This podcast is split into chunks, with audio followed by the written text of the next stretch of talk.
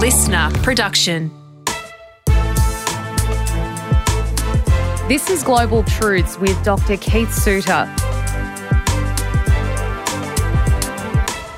Join us each week as we break down one issue in global politics so that you can understand what is going on in the world right now and what's likely to happen in the future.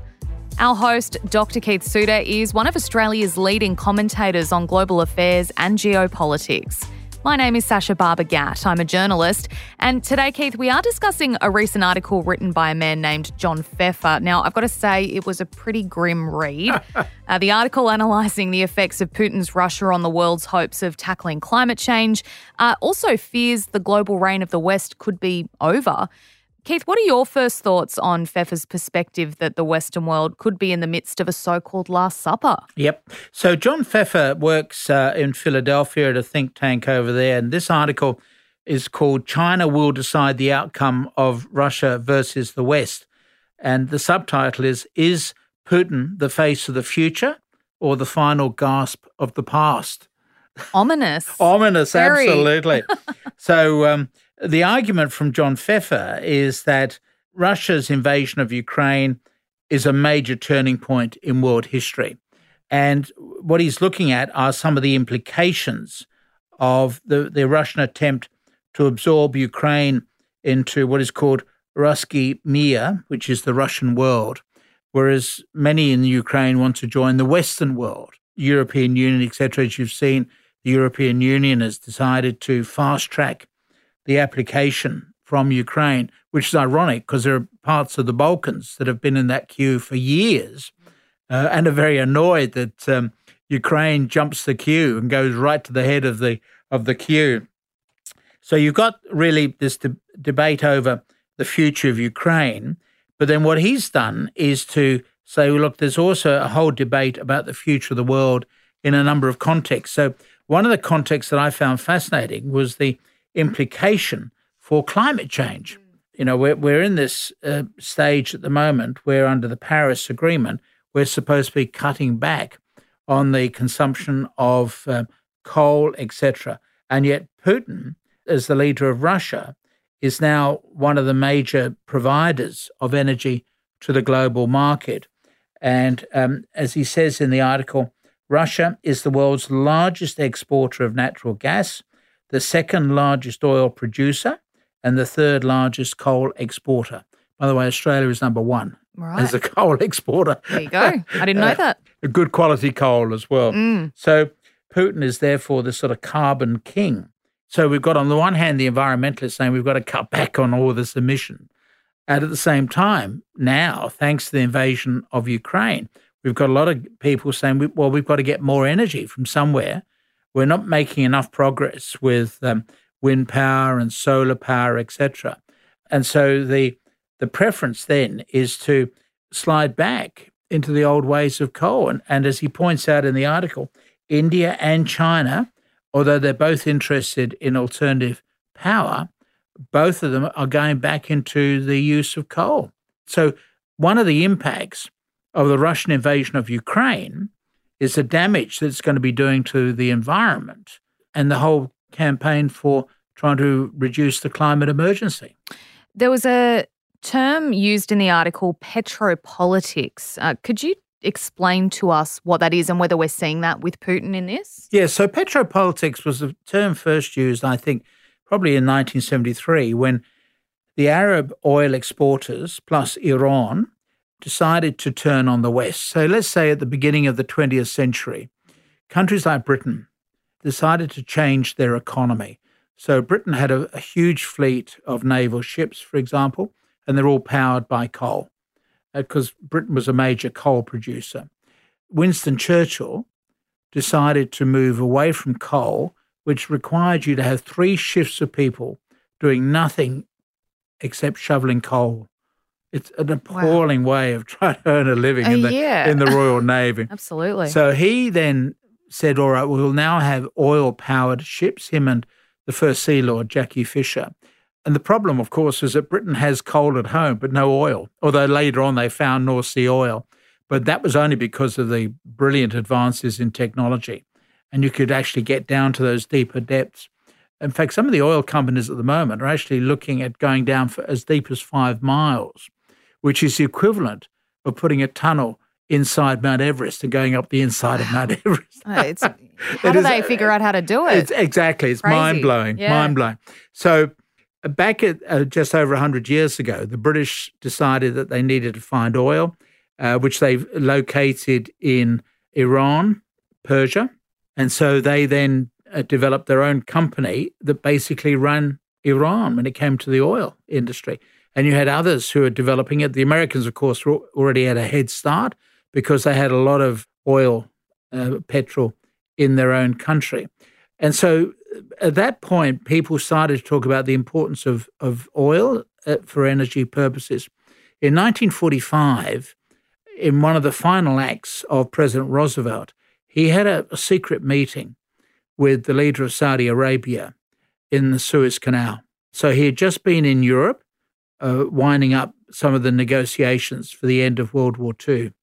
And he then went south to the Suez Canal, had this secret meeting with the leader of Saudi Arabia. So before this time, America was not a player in the Middle East. That was uh, previously controlled by the Ottomans, the Turks, and then, then taken over by the British and the French.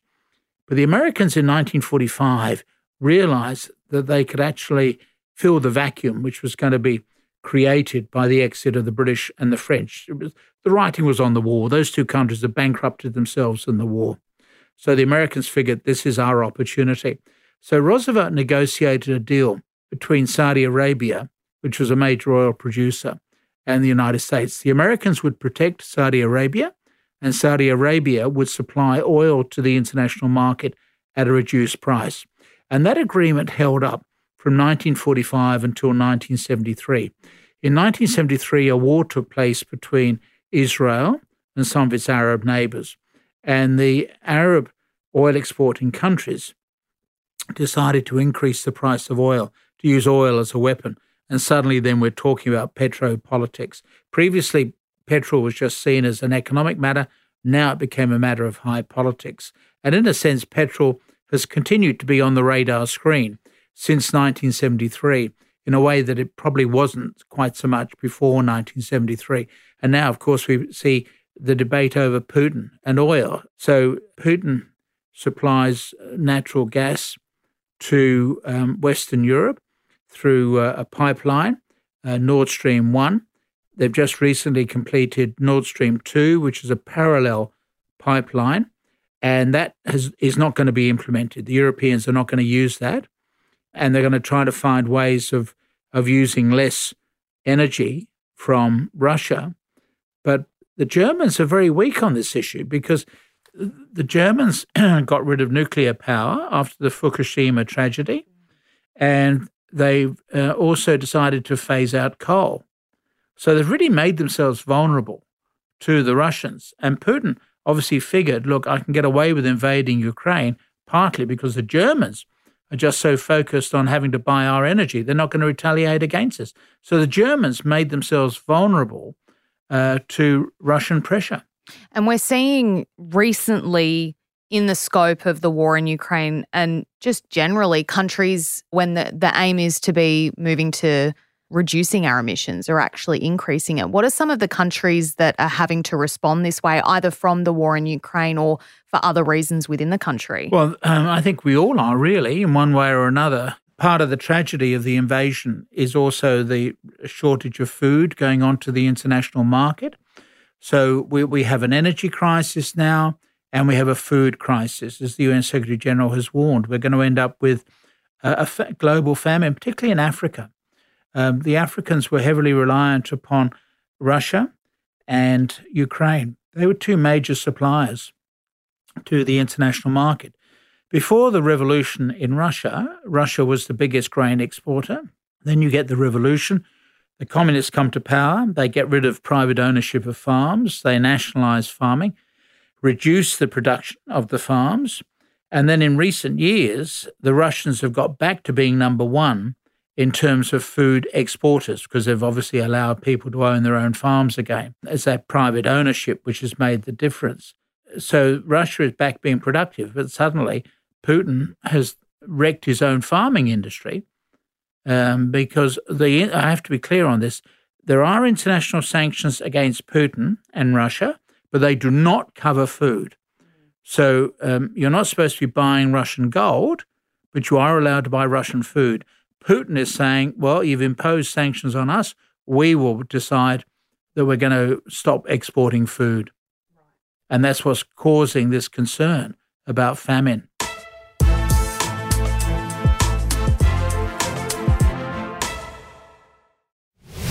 You're listening to Global Truths with Dr. Keith Suter, and this week we're considering an article written by a man named John Pfeffer in which he questions whether what's happening in the world right now is, is a last supper for humanity. Can we tackle climate change in the scope of war?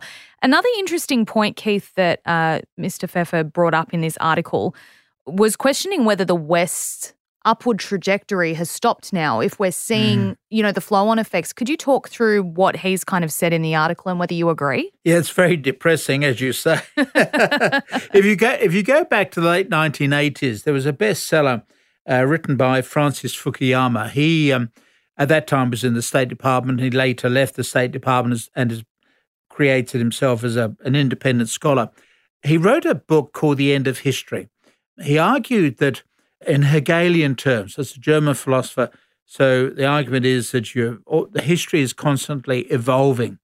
And the argument from Francis Fukuyama was that we have now reached the high point of world's evolution. There will still continue to be problems in the world, but we now know that democracy and capitalism are the highest forms of human civilization. We've hit it. We've hit it. So it's the end of history now. Right. Right. So other issues might come along, but you know, we, we've got the winning formula. Mm-hmm. And so this was at a time when the Cold War was winding down, the Soviet Union was collapsing, was in fact going to disappear in the next uh, year or so.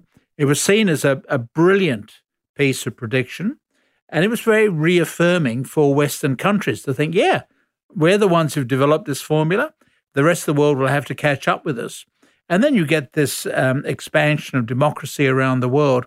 And there was this feeling in the early 1990s that um, the world was heading into this much better period and that we're going to head this period of peace and plenty. I, look, I, I was one of those who was suckered in by this. Mm. I've got to admit, you know, I, I, was one of those who publicised McDonald's Golden Arches theory of world peace, for example. Right. Which, which said that no two countries that sell McDonald's go to war against each other. Which? Because when you sign on to McDonald's, you're signing on to free trade, which then sort of amalgamates economies.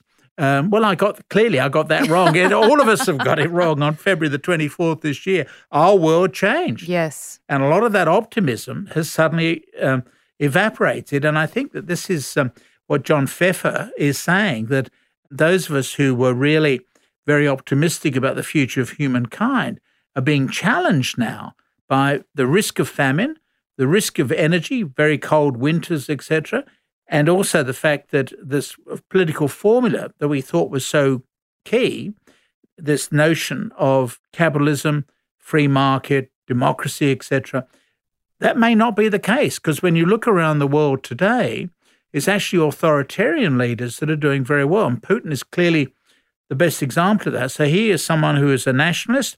For a while, Russia did flirt with the West, including, of course, having the world's largest McDonald's outlet. Uh, that was in Moscow. But he gave up on that and he's reverted to type to being this very dictatorial leader. There is there is no democracy in Russia. There's no free media in Russia. And all of this talk of somehow the end of, of history has proved to be wrong. We're really back we're back to history and we're back to um, brutal rulers. And so that that's been another big change. And John Pfeffer points that out. Those of us who are optimists have been proved wrong, uh, as on February 24th this year. The NATO summit happened recently, and in the lead up, uh, the Australian Prime Minister Anthony Albanese was very vocal about how the world has to keep up the fight against Russia and against Vladimir Putin. Uh, is that something that we're seeing? He's worried that maybe the world's going to have to go, okay, we're going to have to let Russia just be more assertive in the world at the moment rather than keeping up the fight in trying to, you know, end his invasion of Ukraine. That is a clear uh, fear of President Zelensky, the leader in Ukraine. His worry is that Ukraine will just slide off the um, international agenda. Russia will hold on to its gains in the eastern part of the country and also around the south, which gives uh, Russia control over all of the Ukrainian ports. And so Zelensky's fear is that Western countries will say, well, look, we, we put up a, a struggle against Russia. We did our best, but it didn't work out. And so we just have to give that territory to Russia. Uh, will that then embolden Russia to go on to do still more uh, brutality? Will they go on for other countries? Um, we just don't know.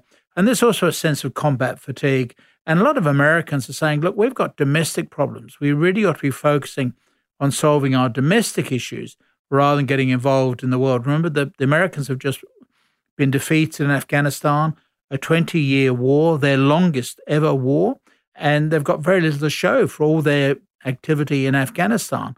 And I think a lot of Americans are saying, well, George Washington was right. Let's isolate ourselves from the rest of the world and just concentrate on rebuilding America. Come home, America is the slogan, uh, rather than uh, getting involved in trying to oppose Russia and whatever.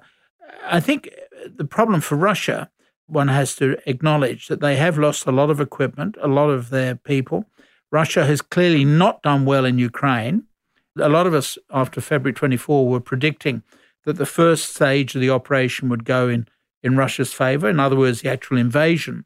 But the occupation would be much more difficult, trying to control such a huge land area as Ukraine. Remember, the Russians were never able to occupy Afghanistan. They could invade it, but they couldn't occupy it. And the Americans found that, of course, later on, where they yes. went in yes, to Afghanistan. Mm-hmm. And yet, Russia, of course, really didn't even invade very well. They got the eastern side, they got the south, but a large amount of Ukrainian territory is still free from the Russians. Um, so Putin himself has got to realize that he's got problems at his end as well. The war has revealed a lot of deficiencies for the Russian armed forces, the fact that the Russians have missed out on the revolution in thinking that's taken place in terms of giving more role to the, the non commissioned officers, the NCOs. They do a lot of the actual thinking. You don't need somebody, a general, far away from the battlefield. You need people locally. So that's the role of sergeants and corporals who play this key role. Uh, the Russians have not caught up with that uh, whereas Australia, the United States, UK certainly have.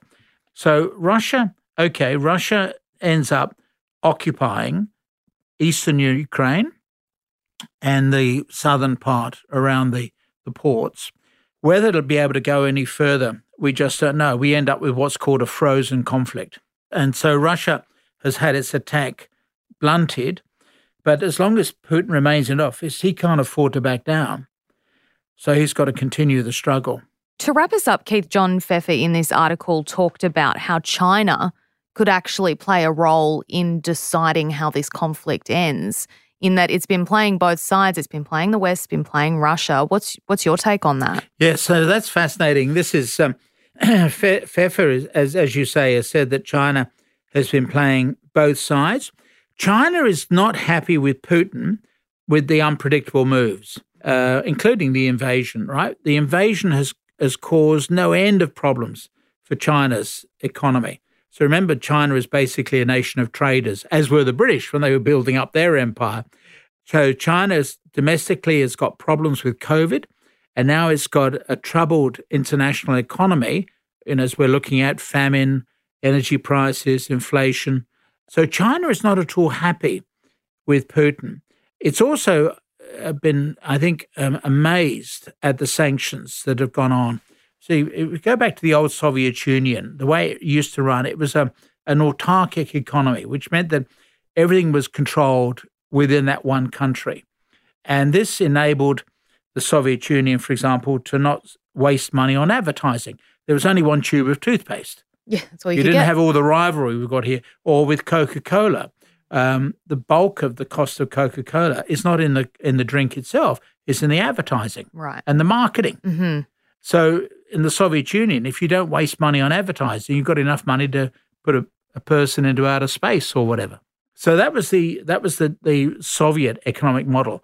The Chinese, by contrast, in their economic reforms since 1979 have embraced the international market, have traded extensively, they are much more vulnerable to international sanctions than even present day Russia have been. And so they must be very troubled about what would happen if suddenly the big companies that are currently in China said, All right, we're out of here, in the same way they've done it in Russia. So it's a very worrying situation for China as well. So China is clearly getting ready to challenge the United States, but it's not not there yet. So this has all come a bit prematurely for them. They're not very happy about Putin's behavior. Um, so they, they, as I say, they're playing both sides of the street. And of course, as Pfeffer has argued, the irony is that in fact China and America could actually be brought together in, to create a global green new deal. Uh, so there is scope if they were willing to work together Otherwise, we're going to end up with a conflict. Yeah, and the idea of that just quickly is that the U, you know if the US and China teamed up, Russia would have no choice but to kind of pull out. That's right. Yeah, because yeah, Russia will be left isolated. Well, so far this war hasn't really gone any way we thought it would. So I guess all we can do is wait and see what happens. Absolutely. Thanks, Keith.